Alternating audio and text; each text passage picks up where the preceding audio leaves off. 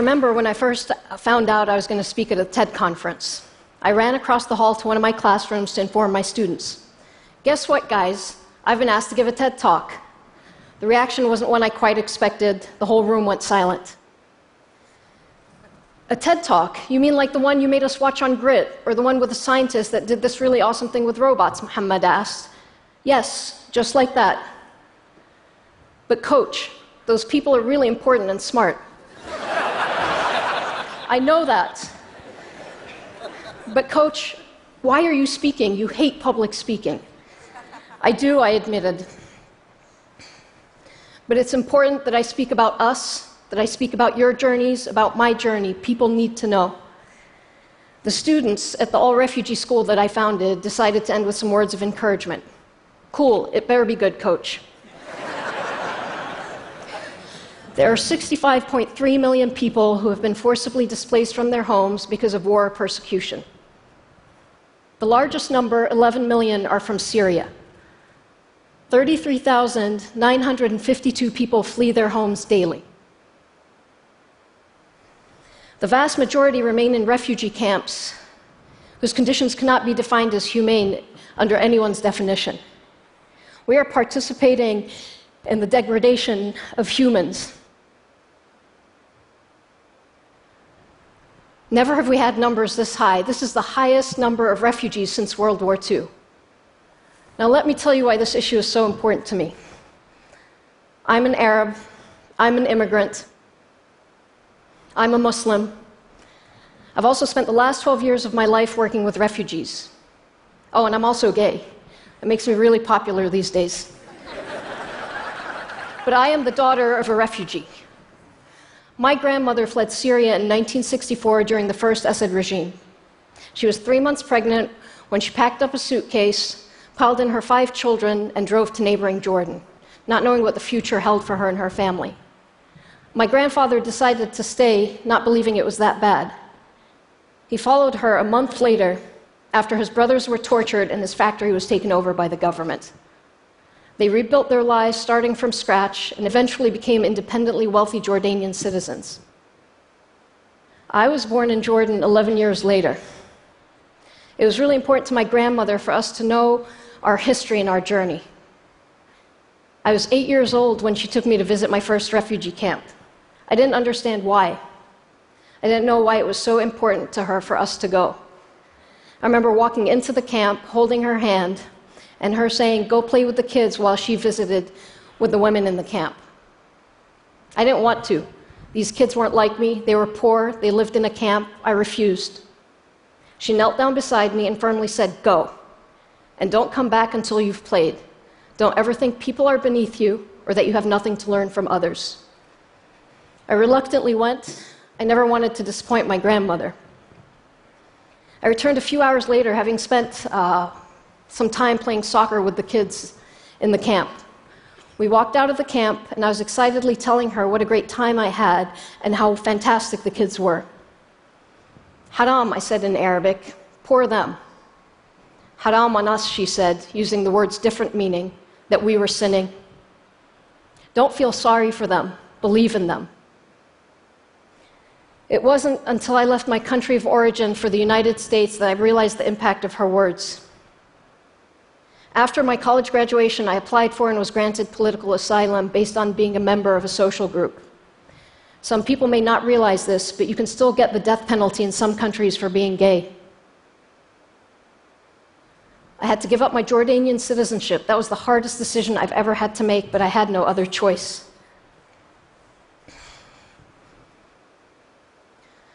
The point is, when you find yourself choosing between home and survival, the question, where are you from, becomes very loaded. A Syrian woman who I recently met at a refugee camp in Greece articulated best when she recalled the exact moment she realized she had to flee Aleppo. I looked out the window and there was nothing. It was all rubble. There were no stores, no streets, no schools. Everything was gone. I'd been in my apartment for months, listening to bombs drop and watching people die. But I always thought it would get better. That no one could force me to leave, no one could take my home away from me.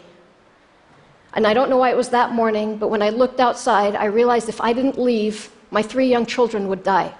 And so we left. We left because we had to, not because we wanted to. There was no choice, she said. It's kind of hard to believe that you belong when you don't have a home, when your country of origin rejects you because of fear or persecution, or the city that you grew up in is completely destroyed. I didn't feel like I had a home. I, did, I was no longer a Jordanian citizen, but I wasn't American either. I felt a kind of loneliness that's still hard to put into words today. After college, I desperately needed to find a place to call home. I bounced around from state to state and eventually ended up in North Carolina. Kind hearted people who felt sorry for me offered to pay rent or buy me a meal or a suit for my new interview. It just made me feel more isolated and incapable. It wasn't until I met Miss Sarah, a Southern Baptist, who took me in at my lowest and gave me a job that I started to believe in myself. Miss Sarah owned a diner in the mountains of North Carolina.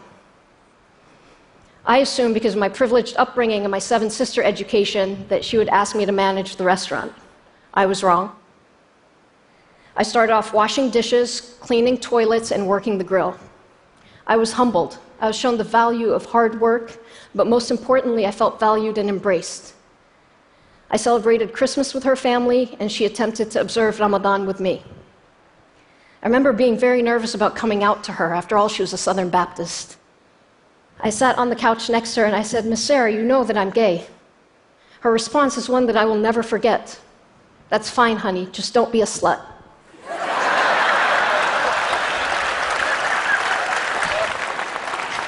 I eventually, I eventually moved to Atlanta, still trying to find my home. My journey took a strange turn three years later after I met a group of refugee kids playing soccer outside. I'd made a wrong turn into this apartment complex, and I saw these kids outside playing soccer. They were playing barefoot with a raggedy soccer ball and rocks set up as goals. I watched them for about an hour, and after that, I was smiling. The boys reminded me of home. They reminded me of the way I grew up playing soccer in the streets of Jordan with my brothers and cousins. I eventually joined their game. They were a little skeptical about letting me join it because, according to them, girls don't know how to play, but obviously I did. I asked them if they'd ever played on a team. They said they hadn't, but that they would love to. I gradually won them over, and we formed our first team. This group of kids would give me a crash course in refugees, poverty, and humanity. Three brothers from Afghanistan, Roohullah, Nurullah, and Zabiullah, played a major role in that. I showed up late to practice one day to find the field completely deserted. I was really worried. My team loved to practice. It wasn't like them to miss practice. I got out of my car, and two kids ran out from behind a dumpster waving their hands frantically. Coach, Rue got beat up. He got jumped. There was blood everywhere. What do you mean? What do you mean he got beat up? These bad kids came and they beat him up, coach. Everybody left. They were all scared. We hopped into my car and drove over to Rue's apartment. I knocked on the door, and Noor opened it. Where's Rue? I need to talk to him, see if he's okay. He's in his room, coach. He's refusing to come out. I knocked on the door. Rue, come on out. I need to talk to you. I need to see if you're okay, if we need to go to the hospital. He came out. He had a big gash on his head, a split lip, and he was visibly shaken. I was looking at him, and I asked the boys to call for their mom because I needed to go to the hospital with him. They called for their mom. She came out. I had my back turned to her, and she started screaming in Farsi. The boys fell to the ground laughing. I was very confused because there was nothing funny about this. They explained to me that she said, You told me your coach was a Muslim and a woman. From behind, I didn't appear to be either to her. I am Muslim, I said, turning to her. Ashhadu an la ilaha illallah, reciting the Muslim declaration of faith. Confused, and perhaps maybe a little bit reassured, she realized that yes, I, this American acting, shorts wearing, non veiled woman, was indeed a Muslim. Their family had fled the Taliban. Hundreds of people in their village were murdered. Their father was taken in by the Taliban, only to return a few months later a shell of the man he once was. The family escaped to Pakistan, and the two older boys, age 8 and 10 at the time, wove rugs for 10 hours a day to provide for their family. They were so excited when they found out that they had been approved to resettle in the United States, making them the lucky 0.1% who get to do that. They had hit the jackpot. Their story is not unique. Every refugee family I have worked with has had some version of this. I work with kids who've seen their mothers raped, their father's finger sliced off. One kid saw a bullet put in his grandmother's head because she refused to let the rebels take him to be a child soldier. Their journeys are haunting, but what I get to see every day is hope, resilience, determination, a love of life, and appreciation for being able to rebuild their lives.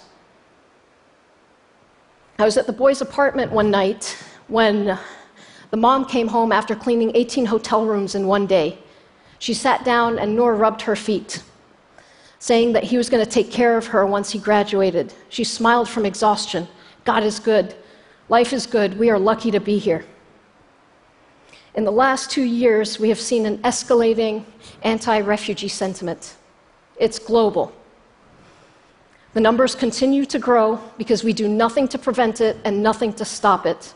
The issue shouldn't be stopping refugees from coming into our countries. The issue should be not forcing them to leave their own.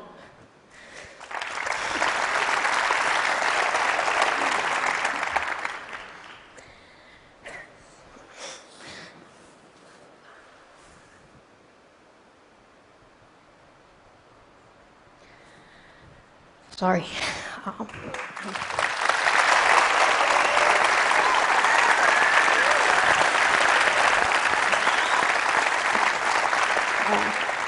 how much more, sorry, how much more suffering, how much more suffering must we take? How much more people need to be forced out of their homes before we say enough? A hundred million? Not only do we shame, blame, and reject them for atrocities that they had absolutely nothing to do with, we re traumatize them when we're supposed to be welcoming them into our countries. We strip them of their dignity and treat them like criminals. I had a student in my office a couple of weeks ago. She's originally from Iraq. She broke down crying.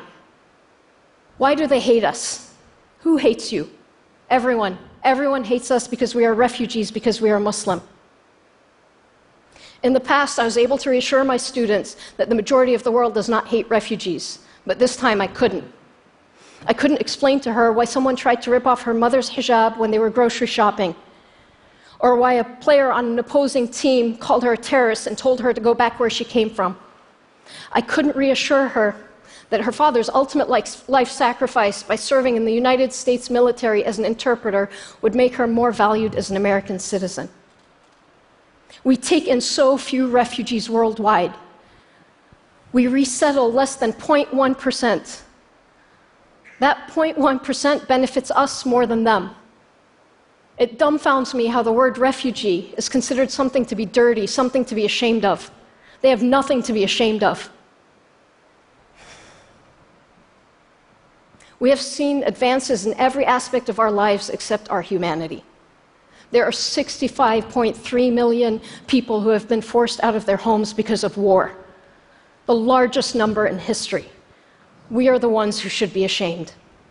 Thank you.